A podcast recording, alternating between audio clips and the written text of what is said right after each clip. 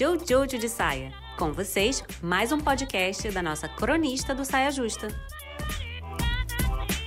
Sempre que eu vou falar sobre relacionamento, eu penso, penso, penso e converso, converso, converso, reflito, reflito, reflito e acabo chegando no mesmo gargalo toda vez que é para que estamos nos relacionando, né? Sempre isso. Pra que você tá casando? Pra que que você tá namorando? Pra que que você tá se relacionando de qualquer forma, qualquer ser? É pra que isso? Porque se isso não tá claro para todos os envolvidos, não tem nem como começar a conversar. A intenção de uma relação vai definir tudo sobre ela. Tudo, como que vai funcionar, como que vai ser, como que não vai ser, inclusive seus contratos, que no caso é o tema desse vídeo. E aí, se vamos falar sobre contratos, é importante salientar que quando você se propõe a viver em sociedade, ela vem com contratos. Você está num shopping, tem um contrato de viver em sociedade no shopping. Você está no escritório, tem o do escritório, tem o do ônibus.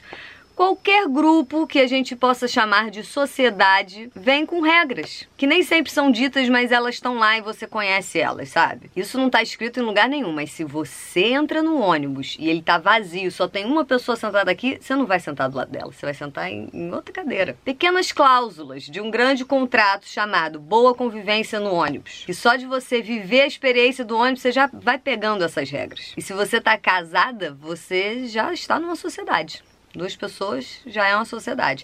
E aí é natural que vocês tenham seus contratinhos, mesmo que seja um contrato super moderno, que a regra não ter regras, mas algum acordo vai aparecer ao longo do caminho. De qualquer ordem, assim, mesmo que seja se eu levantar no meio da noite para vomitar, você levanta e vem me ajudar com isso. Ou, ou se eu levantar no meio da noite para vomitar, você não vem me ajudar com isso, porque eu não gosto de vomitar com gente perto Essas coisinhas que só a prática traz, porque você precisa um dia vomitar perto dessa pessoa para esse tipo de cláusula surgir. Agora, dentro desse contrato, que é algo muito particular de cada casal, não vou ficar aqui dando pitaco em o que, que deve ou não deve ter nos contratos dos outros, mas tem uma coisa que eu considero muito importante antes de fazer qualquer contrato, ou que seria a cláusula 1 do meu contrato, pelo menos, que é assim: é, que seja original, né? Esse contrato que haja um esforço consciente de todas as partes envolvidas para que esse contrato seja o mais original possível e não uma repetição de contratos de outras pessoas que nem estão envolvidas nessa relação ou uma cópia de contratos antigos com pessoas antigas que já mudou a pessoa e você segue se relacionando do mesmo jeito, com as mesmas regras, levando o casamento para o mesmo lugar que sempre vai. Mas aí isso é levando em consideração aquilo que eu falei lá no início de que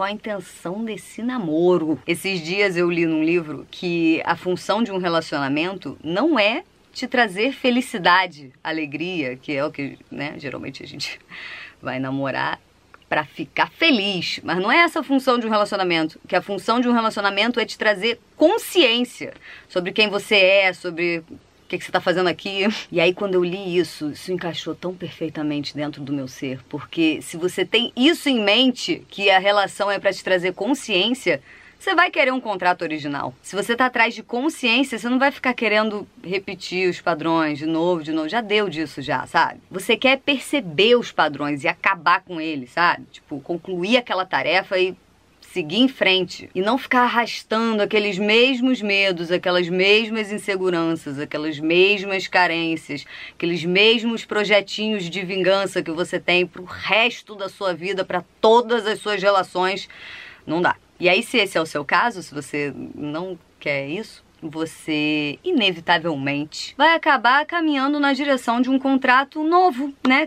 Vai surgir uma nova pessoa e você vai fazer um contrato novo, ou você já está com uma pessoa, mas aí você se dá conta disso e aí você fala, vamos fazer um novo contrato que permita ajustes à medida que, né, que os, os pares envolvidos caminhem em direção a uma consciência maior. E sendo um contrato nascido de uma busca conjunta por consciência, é um contrato que vai acabar focando mais em alinhar intenções ao invés de expectativas. Porque se você está buscando consciência, você logo percebe que o negócio é mais sobre o que você pode fazer do que cobrar que o outro faça qualquer coisa, né? Porque aí, se você tá com boas intenções e focada em, em realizá-las e a outra pessoa também, primeiro que só isso já toma conta do dia todo, né? Não sobra tempo para fazer mais nada. E se eu tô cuidando da minha conduta mesmo, e você tá cuidando da sua conduta mesmo, aí o resultado natural disso é que eu já não preciso te cobrar tanto e você também já não precisa me cobrar tanto, entendeu? E eu digo tanto porque é um processo, né? Às vezes, é, às vezes vaza uma expectativa que ali faz parte. Mas o fato é que quando tá todo mundo focado em estar consciente, muito mais se entrega e muito menos se cobra dos outros, sabe? Eu gosto.